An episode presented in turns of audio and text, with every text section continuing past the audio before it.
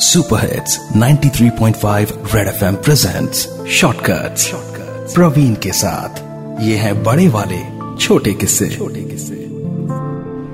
मेरा नाम प्रतिभा है। रोज सुबह अलार्म की आवाज़ से पहले उठ जाती हूँ।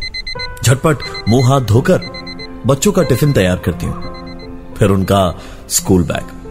और तब कहीं जाकर मैं अपने बच्चों को नींद से उठाती हूँ।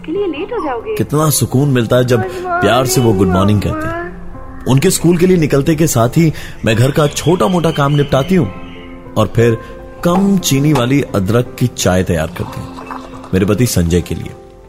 सुबह के दस बजते ही वो भी ऑफ़िस के लिए निकल जाते हैं और इस बड़े से घर में मैं अकेली सी हो जाती हूँ। इसलिए आजकल मैंने कुकिंग क्लास ज्वाइन की है ताकि मेरा ध्यान बटा रहे।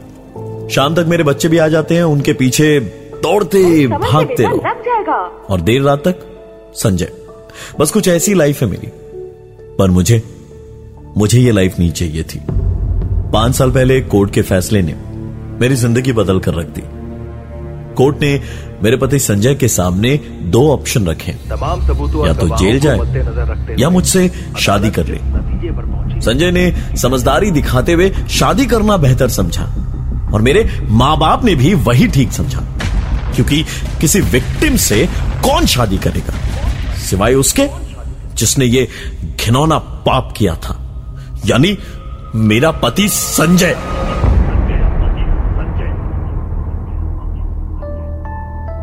Super hits 93.5 red FM presents shortcuts. Praveen के साथ, ये है बड़े वाले छोटे किस्से। छोटे किस्से।